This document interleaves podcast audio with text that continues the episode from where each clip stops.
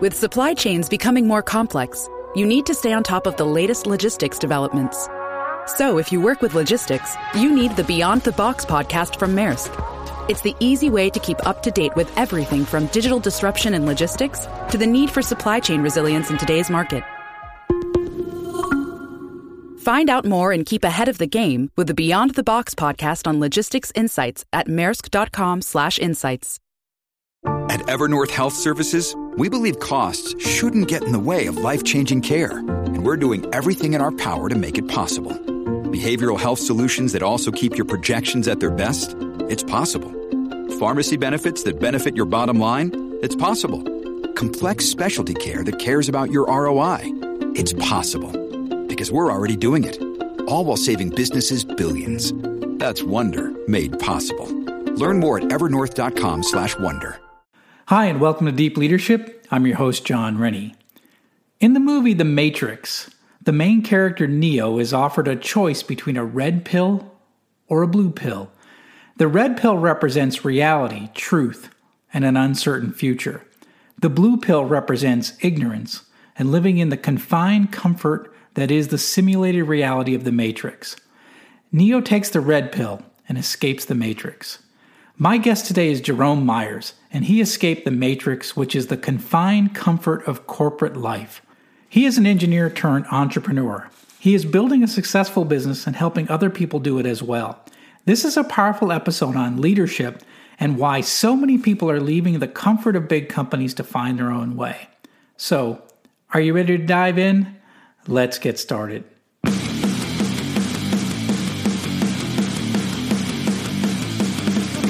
Welcome to Deep Leadership.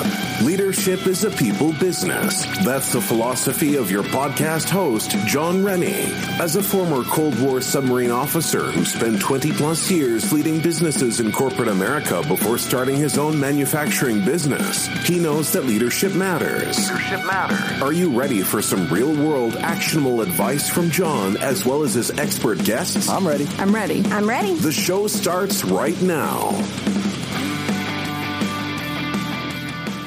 Welcome to the Deep Leadership Podcast. Today I'm joined by Jerome Myers. Jerome is an engineer turned entrepreneur. After more than a decade working for big companies, Jerome decided to escape the corporate grind to chase his own dreams. He's the founder of the Myers Development Group, a property development company investing in multifamily buildings. He also teaches people how to get into the multifamily investing business through a program he developed called the Myers Methods. And if that wasn't enough, he also hosts the Dream Catchers podcast, where he interviews leaders and entrepreneurs who have escaped corporate life to chase their dreams. I was honored to be on his show last week and I had a blast. I'm excited to have him on our show to talk about his journey and to talk about what he's learned about leadership along the way. So, Jerome, welcome to the show. John, great to be with you this morning. Yeah, it's great. Um, you know, it's funny. I was preparing for this podcast and I was looking at your background, and you have a very interesting background. So, you and I are, are both engineers, and we're both entrepreneurs. So, we have a lot in common. So, the first question I want to ask you is why did you pursue originally a career in engineering? Why did you go to engineering school? And uh, I mean, that is, um, it takes a special person to want to become an engineer. It does. And I'll be honest with you, I didn't know what an engineer was. Out of somebody who drove a train until like my junior year of high school, right? Yeah, yeah.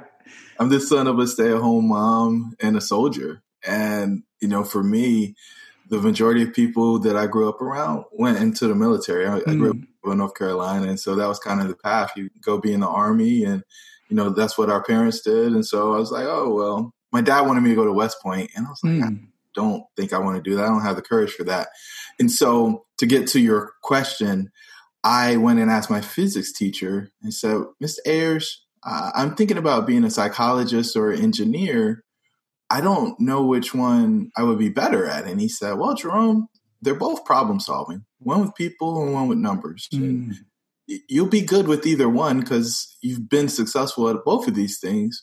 It's just a matter of what you think you'll be most be happy with. And I just kind of looked at him and was like, okay. And so then I thought back to a story that my mom told me when I was, well, it wasn't a story, it was guidance. I, I told my mom I wanted to be a trash man as a kid. right? So I was five. We were in the front yard, and Lonnie would come hanging off the back of the trash truck, and he put the trash in, and he pulled the lever, John. He, I mean, uh, hopefully other people get excited about that. I got super excited about that. he pulled the lever, crushed the trash, and I was like, man, I want to be a trash man. And my mom said, well, that's probably not going to be able to afford you the lifestyle you want to live, Jerome.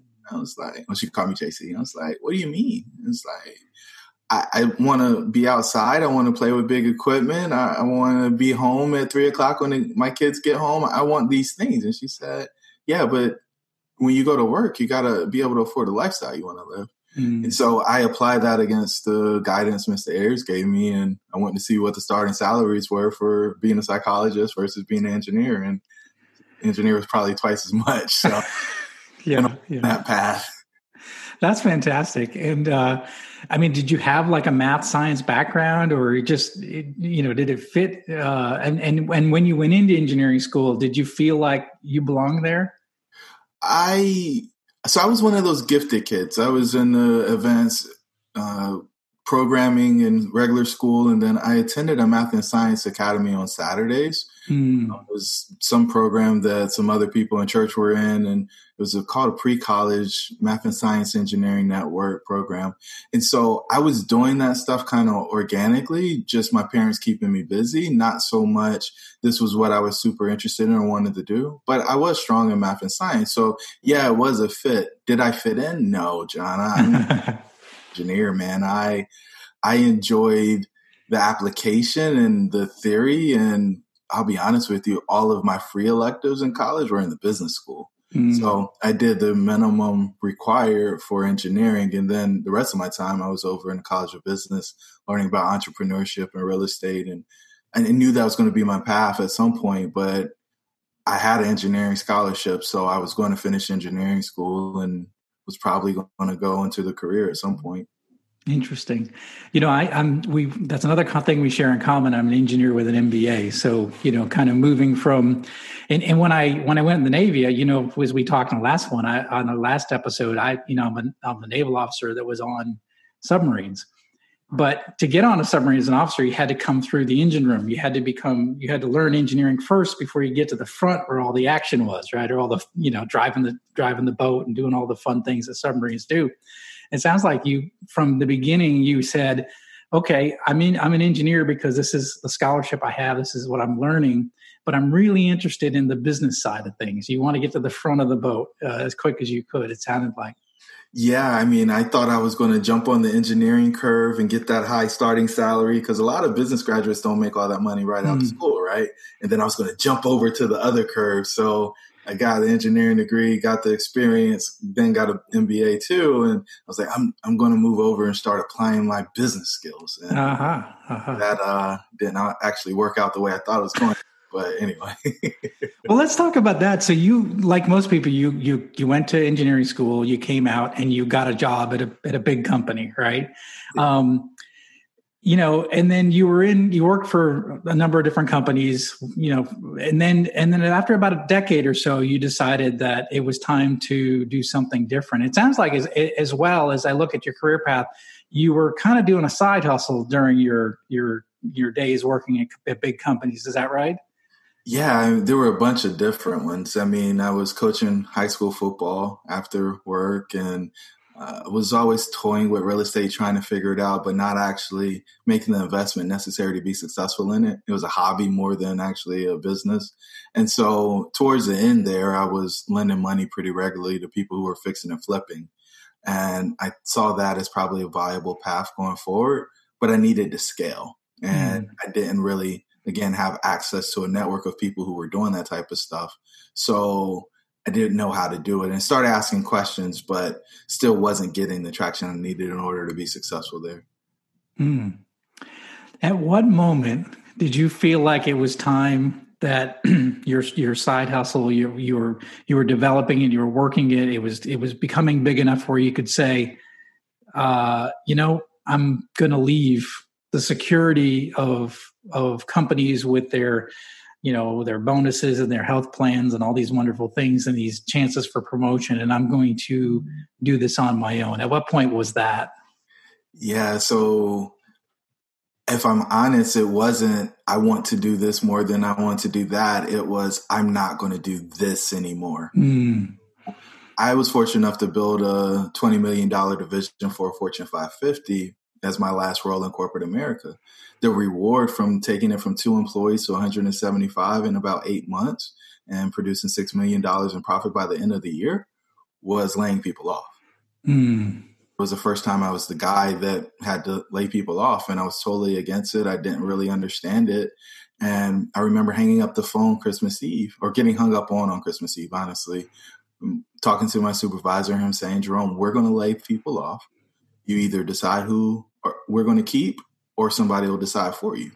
Mm. And, you know, you go back to the playground. He's like, if I can be captain of the team, then I'm going to pick my team, right? I'm not going to let somebody else pick my team and then make me have to deal with it.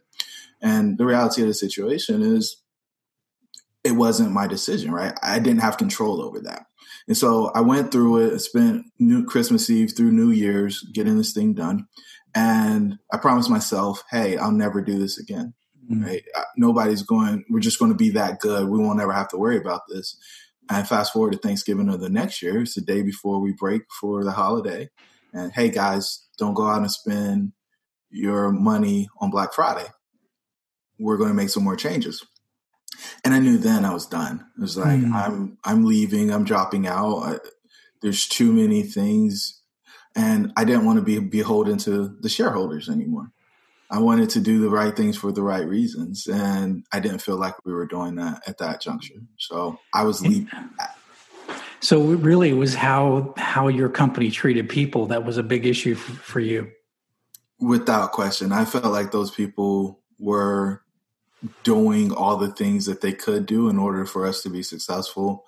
Um, I spent more time with them than I spent with my own family, right? Mm. So, the, in essence, they were family for me, and not because I had to, but because I enjoyed them.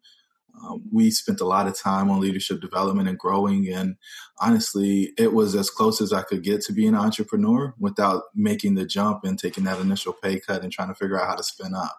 And so, for me, it was a great experience, but it was heart wrenching to have to do things that were directed by other people who weren't engaged in the actual sausage making. Mm. Easy to fly in with your cape when you haven't done anything in order to produce the sausage and mm. say, "Oh hmm. yeah, the sausage is really good." Just kind of throw it away. It's like, no, we're doing a lot of great things here. We're making a huge impact, and we're getting solid feedback from the people that we're serving. So we're actually we're obviously accomplishing the mission. And oh, by the way, we're profitable too. I just don't know what else you can ask for with no safety incidents, by the way. Mm, yeah. Yeah, it's really it's really bizarre. I, I, I was I wrote an article a while back about about uh, about leadership and people, and and somebody wrote back a comment on, on the article, and I'll ne- I'll never forget it. He said that my entire time at corporate, when I worked in corporate, I felt like nothing more than a number on a spreadsheet that some accountant in some back room was trying to eliminate. And it sounds like you experienced that. Uh, basically, they told you, all right, now you got to take cost out. You got to take these people out, regardless of the fact that they just, they're the ones that have brought the rewards to the company, the, the, the, the orders, the revenue, the profit. Oh, get, just get rid of them at Christmas time, even, and, and, and Thanksgiving, the holidays. Yeah.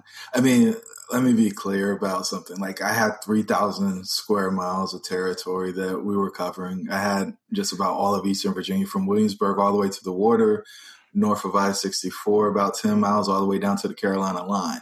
There was no way that I was going to do that by myself. We needed a great team and we were doing pretty complex projects. I mean, we had 400 projects in queue at one point. And it's just like, how do you work through that without having amazing folks? And, you know, were there hiccups? Of course. But you know, we were accomplishing the overall mission and meeting all of the objectives that were laid out for us. So for me, it, it was a really hard pill to swallow. I believe in performance. I believe in rewarding pe- people for their performance. And I think the one slight that I took personal was going in and asking for a raise and being told I was already overpaid. I was like, mm. Well, if you're overpaying me and I just made you 30% profit margin, you would think that there might be a little bit in it for me, right? But, you know, when you start piling all those things up, it, it, it becomes really difficult to swallow that pill. Yes. Yeah. Well, I had a hard time swallowing it too. That's why I'm an entrepreneur, and that's why you're an entrepreneur. So, so tell us about the uh, the Myers Development Group. What do you guys do? What what what's what's the organization all about? Yeah, there's a lot of people who are landlords and they're ready to retire, and so, but their net worth is trapped in the property, and so we help people unlock that equity and many of them don't want to deal with brokers. They don't want to do a bunch of tours. They just want to divest of the property quietly and allow somebody else to take care of it. And for us, we want to come in, make a huge impact on the community. And so we allow allow or help those people retire by taking those properties who probably need a little bit of work off their hands and give them their time and freedom back and get to really enjoy the rewards of you know building a portfolio improving the value and being able to exit with you know some and unlock their wealth. Mm. and it's been uh, perfect right from day one right? Everything went smooth?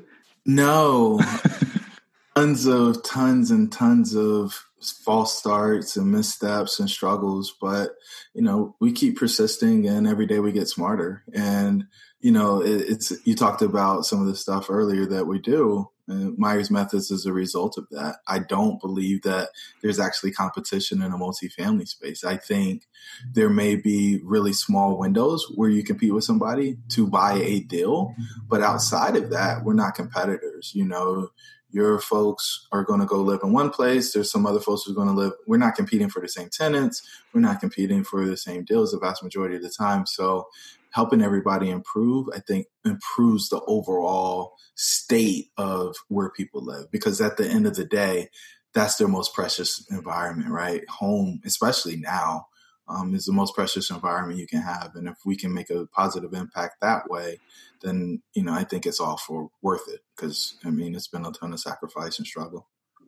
That's great. I'm I'm really that's one thing I really saw that I admire about you is that not only did you figure it out, right? Figure out how to how to do this, how to invest in these multifamily buildings, how to build a portfolio, how to get these things, you know, help, you know, you, but you developed a methodology through that, you know, trial and error. But then you didn't hide it and keep it to yourself. You said, here world here's here's what i learned and here's how you can do it. Here's the here's the way to do it. And you teach that through your method and through your you you have also have a podcast talking about this uh, uh, how to do this. And uh, i think it's great. I mean and you say you know you say we're not competitors. Maybe you might be on one deal or so.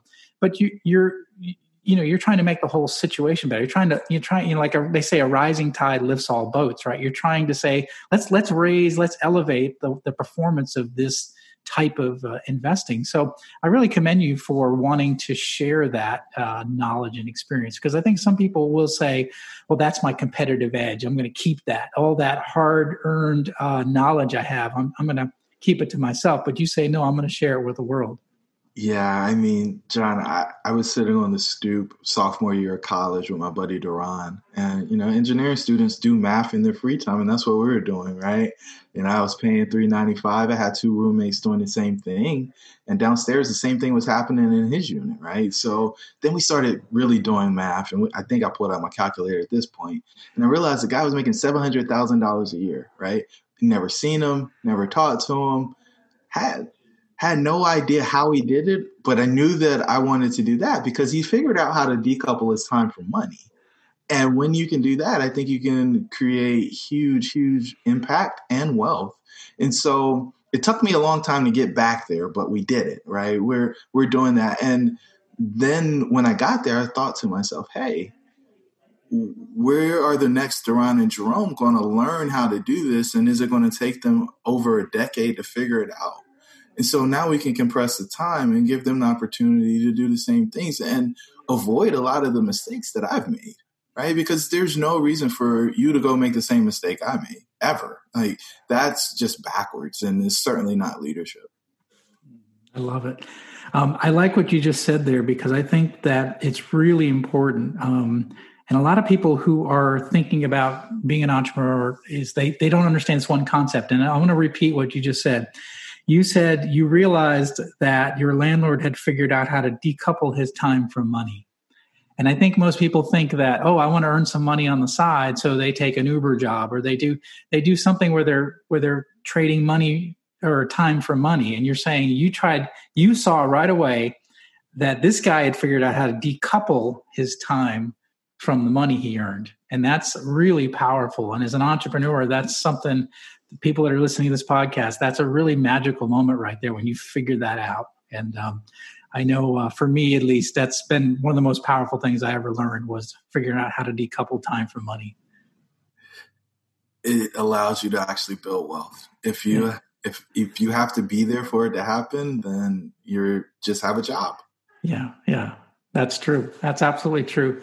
And so I love it. You're you're you've learned these things. You're teaching other people, and you don't want you don't want the the next guy uh, to to take ten years to figure it out. And I think that's that that's magical. And I really love to hear that.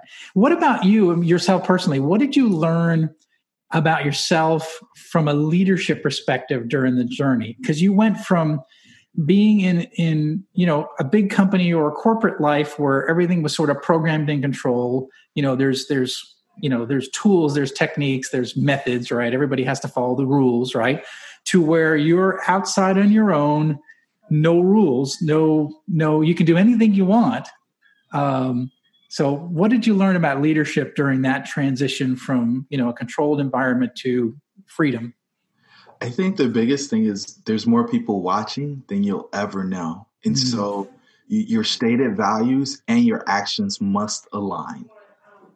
And as soon as those things align, the magic starts to happen. Mm-hmm. Anytime there's a disconnect between those two, you're going to be stagnant. It's going to feel like you're spinning your wheels. But as soon as you can mate your actions and your stated values, life begins to happen for you. So you're uh, that's and that's and it's all about authenticity, right? When you're when your stated values are this and you act in that manner, people see you as authentic. You you are who you say you are. And I like what you say there too that uh, people are watching you. I had um, I was listening to a podcast the other day and and it was a commander of a submarine and he said leadership is theater. He said everyone is watching you at all times and you just you just confirm that and it's very true. They, they listen to what you say, they watch what they you do, and they're looking for that consistency. Is he the is he or she the person who they say they are? Yeah, and that consistency leads to predictability, and that predictability leads to trust, right? Mm. And so, the quicker that you can build trust with folks, is it's the grease, it's the oil on the wheel, right? If you don't have that, then people are always second guessing, wondering, hey, can I actually for me invest with this guy? Can I actually trust this guy to teach me how to do what he said I can do? Like those things, especially when people use sarcasm and some of the other things to complicate things, right? Just make it super simple and then do what you say.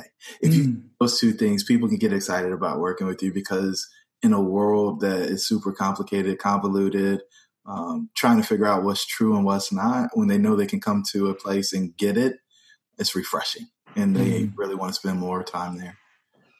That's great. I think you, you, just touched something that I think most people don't realize um, because I, I think if I if I if, if I'll put I'll put some words in your mouth. it said you said leadership is about trust, but so is selling. It's about trust, and people want to be part of your organization because they trust you. And do do your do your actions as a company uh, match your values, not just leadership, but but your, the way your company performs in the market. And so when you build that trust, more people want to come and, and be a part of your company. Without question. And before you go and share your message with the world, you better make sure that you're actually living out the message that you're going to share. Mm. As soon as you put an incongruent message out there, everything erodes and evaporates, and then you have to undo the damage that was done. And so going back to trust, you know, trust is earned over time for a lot of people, but can be damaged in one interaction.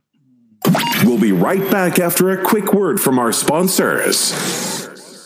Is your boss a jerk? I understand you're in the hospital, but I'm going to need you to come in today. Do they lack any ability to actually lead people? Oh, it's fine. I'll, I'll just find somebody else that can do it, okay? John is offering a new service just for you. For only $10, he will anonymously mail a copy of his best selling book, I Have the Watch, to your boss with a personal note. Go to IHaveTheWatch.com and enter the discount code BOSS at checkout.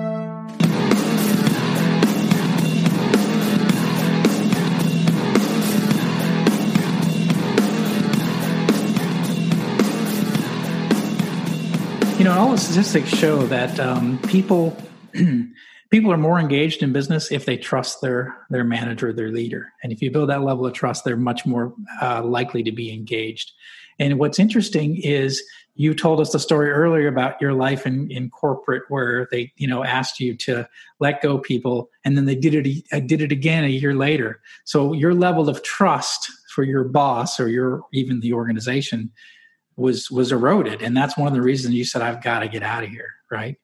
Yeah. And i mean i had three different people that i reported to in you know 10 or 12 months. It was bad right? Because how do you actually build a relationship with folks especially when you're not in the same place right? I had one person i was working for in texas another was in kansas city and then i had one working in raleigh. And I was in Virginia, and so we would talk pretty infrequently, and I would see them maybe once a quarter. And so you spin all that up, and it's like, okay, every time you show up, something is going wrong. So, but when you're not here, I feel like we're in heaven. I don't know what's wrong, but I need to change something about this situation. It's not me, it's you. I love it. Yeah, it's yeah, yeah, that's interesting. You, you it sounds like you've had the same very similar experience I did in corporate. I just felt like I don't know. I think we said it on, on your podcast. I said it, it was like lifeless and soulless, and, and and people didn't matter, and it was really hard for me as as someone who enjoys being around people and and, and builds those relationships to be able to implement kind of ideas that I didn't believe in. And it, it, after a while, it kind of takes away from your soul. You're just like, I, am doing things that I don't believe in. And at some point, you have to say, I, I can't do this anymore. It's, it goes against my personal principles. I've got to try to figure out how to do this on my own. Back to those stated values, John. And the other thing I'll add on that is just that, you know, we've lost the humanity in our interactions, right? We're, we're robots and, you know, oh, it's just business. No, it's not it's not just business. There's people doing these transactions. There's people being impacted, including not just the people that work with you, but the people who are tied to them. And you know, the thing that I'm probably least proud about, but still kind of carry a little bit to this day, is one of the folks that we laid off was unable to get another job, mm-hmm. lost his house, his wife left, and in the end, he committed suicide. Mm-hmm. Right?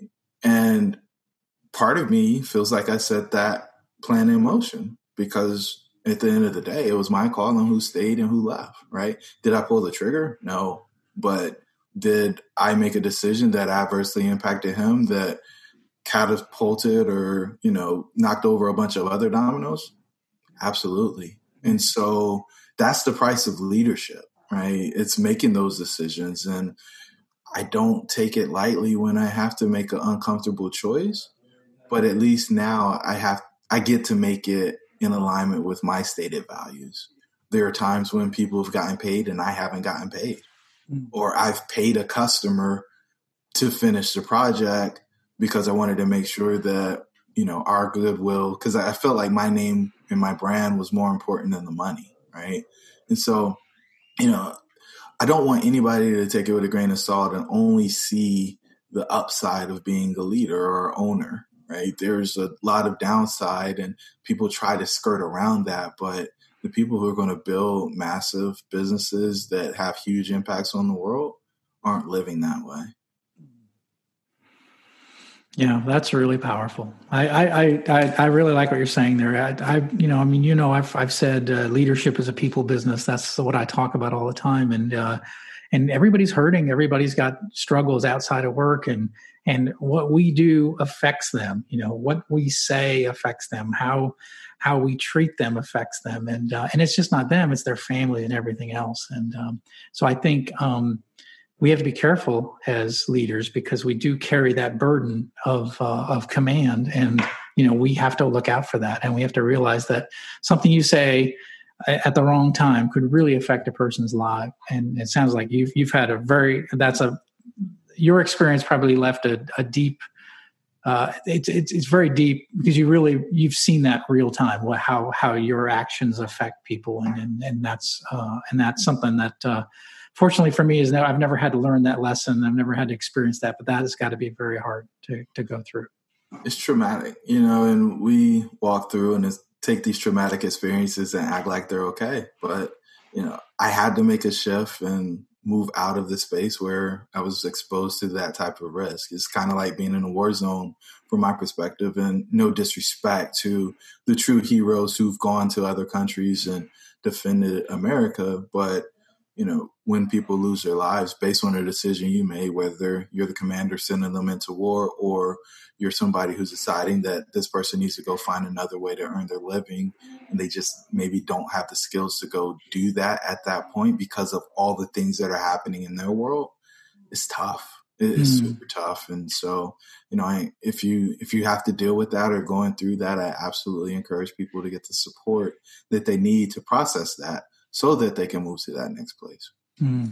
yeah that's really that's really important so let's switch gears a little bit. Um, let's talk about uh, the Dreamcatchers podcast because I was really fascinated by what you're doing there. So you are interviewing leaders and entrepreneurs, people that have escaped the matrix, as you call it, which I absolutely love that, and uh, have have set out on their own and created their own business, their own, uh, and done it on their own terms. What are some things that you you're learning about uh, these people as you as you as you interview them? Are there some characteristics that are common amongst them? Are, are you seeing anything from a leadership perspective? What are some what are some um, observations you have about the people that have made that switch? Yeah so for the people who are listening to this they may not be able to see that i have a shirt on that says i took the red pill and it's based on the data that we've collected from doing over 100 interviews in fact, your episode was in 100, number 100. So, 100, yes. right. So the the red pill is more than an ode to the Matrix, the movie that came out in like 1999. It is a way of living. And so all the people that are successful once they exit the Matrix do six things. One, they start working on themselves. They redefine themselves. They work on their self image, get the relationship with their internal values, morals, compass together. From there, they move out into the relationships around them and make sure that they're dealing with mutually beneficial relationships.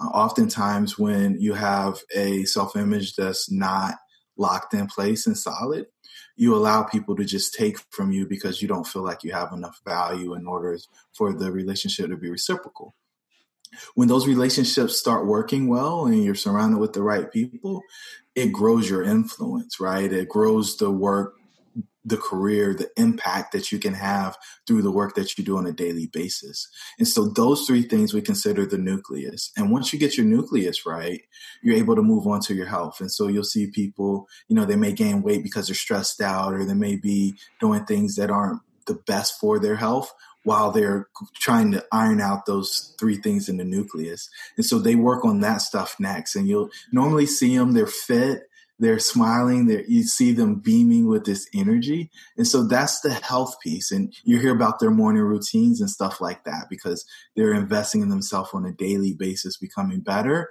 but not at the self image level, at the I'm going to improve my health level. From there, that's kind of the gas on the fire and then they become prosperous. And so they struggle. They were trying to figure it out. There were times when they didn't get paid and they end up being super prosperous. They have that prosperity piece.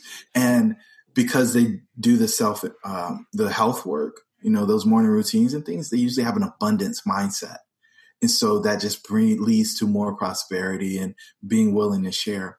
And that flows into from that prosperity. Now they have a full cup. They're overflowing. They're abundant they're going to significance now and they're sharing what they've learned and they're sharing what they earned with other people so that they can begin that process of right sizing their self image and going through the relationships. And it's just a cycle that perpetuates itself. And so I tell people that I took the red pill because the change starts within and then it radiates out.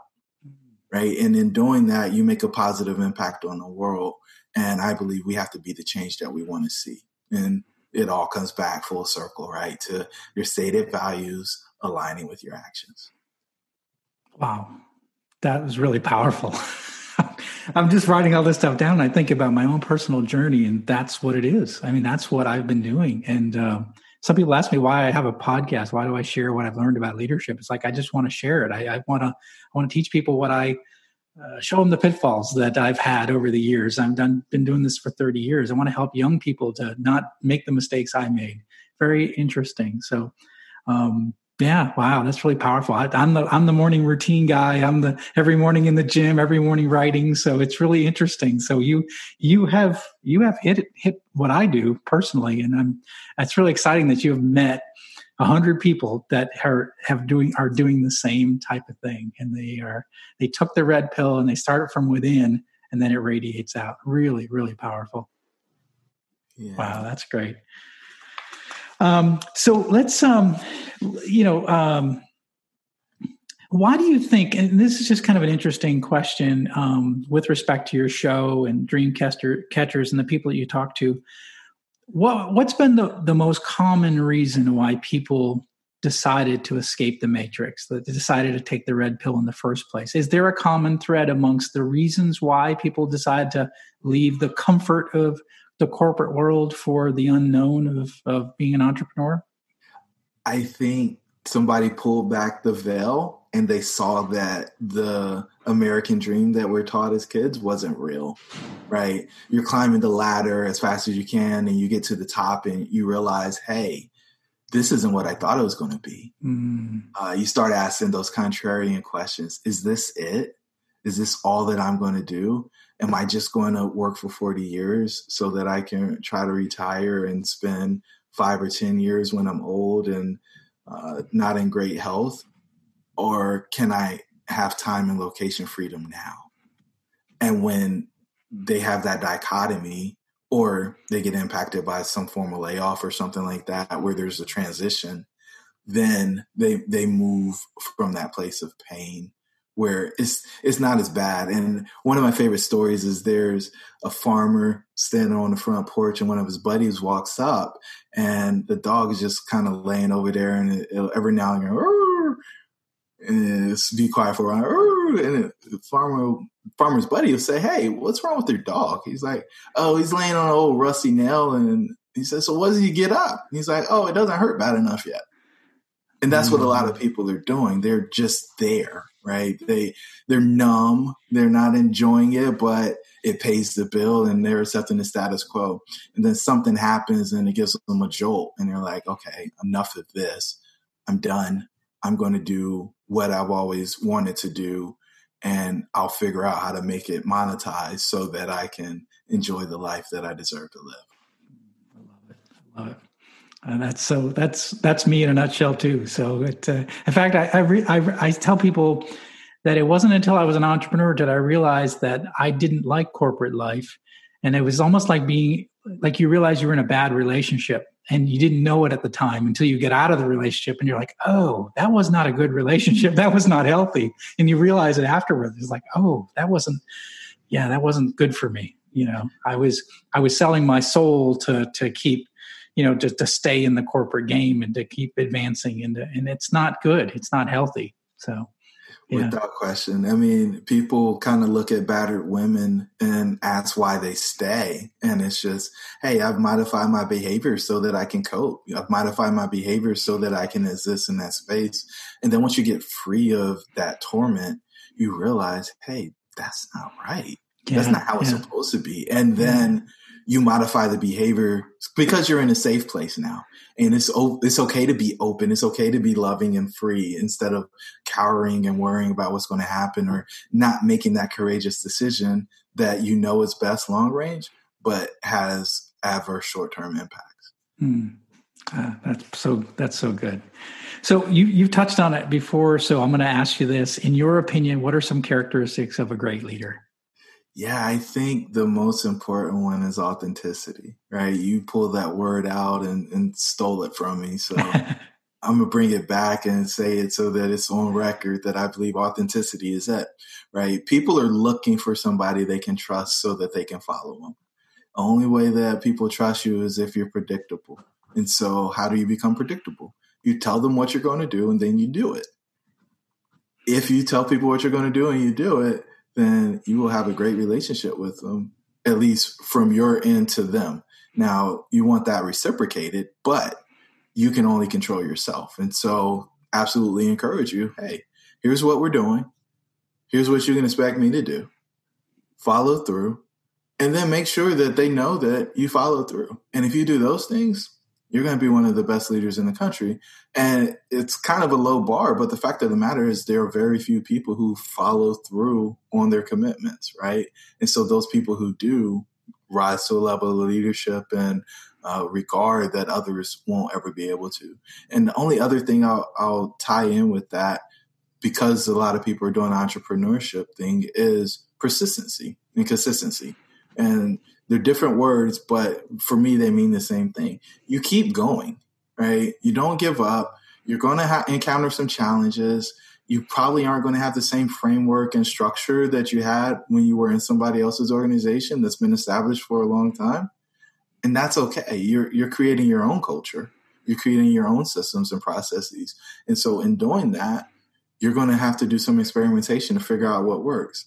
You know, there was one story that I was told is like every rule is a rule because something happened that, and then people decided that it was going to be a rule. And the thing that I've learned the hard way, I was in a pretty bad car accident where a dump truck crossed the center line and hit me head on. Ooh. It was been okay if he crossed the center line and I wasn't coming at 50 miles per hour, right? Those rules are applicable over a certain frame. And there are times where people can violate the rules and nothing happens.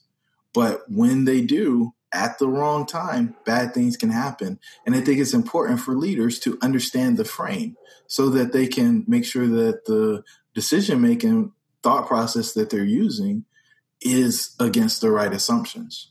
You know, we're engineers, right, John? We got to make some assumptions in order to solve a problem. We won't know all the things, but make sure that you're making some great assumptions if you if you make bad assumptions, people die. Is the way that I characterize it in the most simplest form.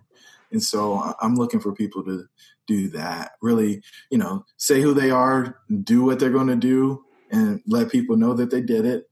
Uh, stay consistent and persistent, and then make sure that they understand the frame that they're making decisions against. And if you do those things, I think you're going to be an exceptional leader. Powerful, good stuff. Really good stuff. So, so what's next for you, Jerome? What are you working on next? Yeah, I mean, probably the most exciting thing in apartments is we're building 120 units in Greensboro, North Carolina. I'm working through the process there. It's the biggest project to date, and partner with some amazing folks who are going to, you know, guide us through that process and walk with us. Um, I think on outside of that, though, I'm a coach at heart, right? I, I want to help people get to that place that they're trying to go to. And so our coaching practice is growing pretty aggressively and we're working with people one on one and helping them figure out what their stated values are, getting that clear, really clear, and then helping them walk through the process of being able to live those out so that they can attract the people to them that they need and just really walking them through that red pill, right? Going from self image to relationships to work, health, prosperity, and then significance. If we can do that for, you know, the people that come to us, uh, I think we'll have this amazing ripple effect that goes across the world. And at the end of the day, that's my game plan is to make a big impact on the world through other people living the life that they should live instead of accepting something that was presented to them. Mm. I guarantee you will. I mean, uh, everything you've said here is just powerful, and I know that uh, you also live out these values too. So uh, you will make an impact. There will be ripples, and there will be positive uh, impact from what you're doing. So I'm really, really excited to hear what you're what you're working on and how you're applying that methodology. Really, really good stuff. So, how can people find out more about you, learn about your company, your podcast? You know the coaching services you offer how what's the best way to find out more about you yeah i would love if your listeners would be kind enough to jump over to dreamcatchers and subscribe. I, I, think they'll enjoy the stories and hopefully they can pick up some tips and techniques in order to help them on their journey. And that, you know, just allows us to hang out for a while and get to know each other better. Uh, website wise, they can go over to jeromemyers.co. So J E R O M E M Y E R S dot C O.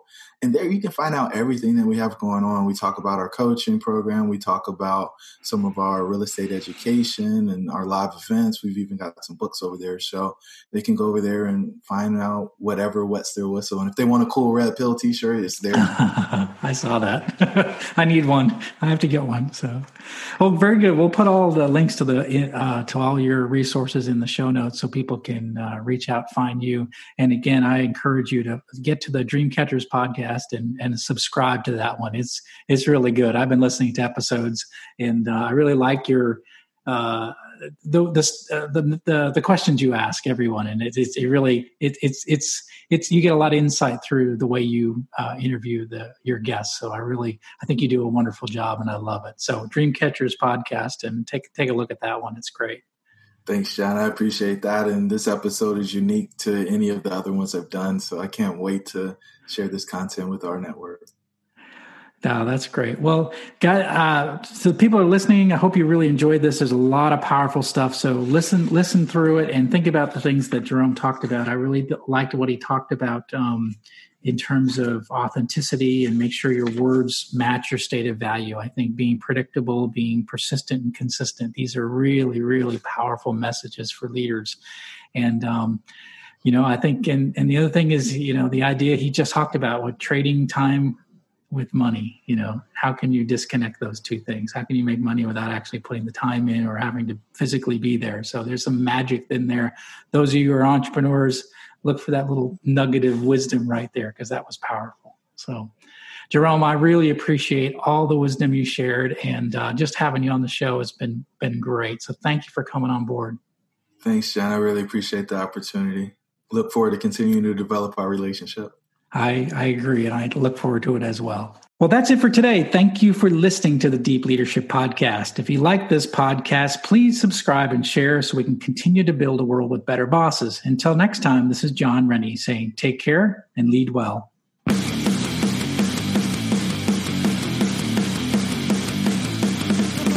Thank you for listening to Deep Leadership. Thank you. Thank you. Thank you. Thank you. Thank you for all you do. We hope you enjoyed today's episode. For more information and updates, please visit our website at www.deepleadershippodcast.com or johnsrennie.com. Until next time, take care.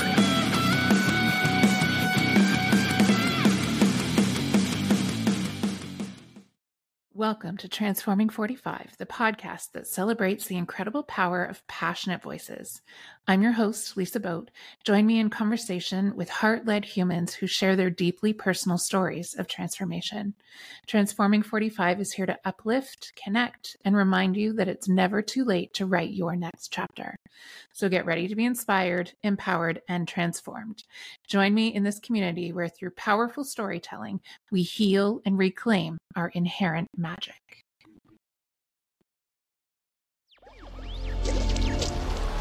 Electricast. Hey there, fabulous souls. I'm Stephanie Baklaan. And I'm Eden Alpert. And we're the hosts of the brand new podcast, Unapologetically Fab. Get ready to join us on an amazing and real journey as we dive into life after 40 and own it. We're all about changing the narrative, leaning into who you are and living a life by your own design. Join us as we embrace life unapologetically and redefine success. This is Unapologetically Fab, an Electricast production. See you there. Electricast.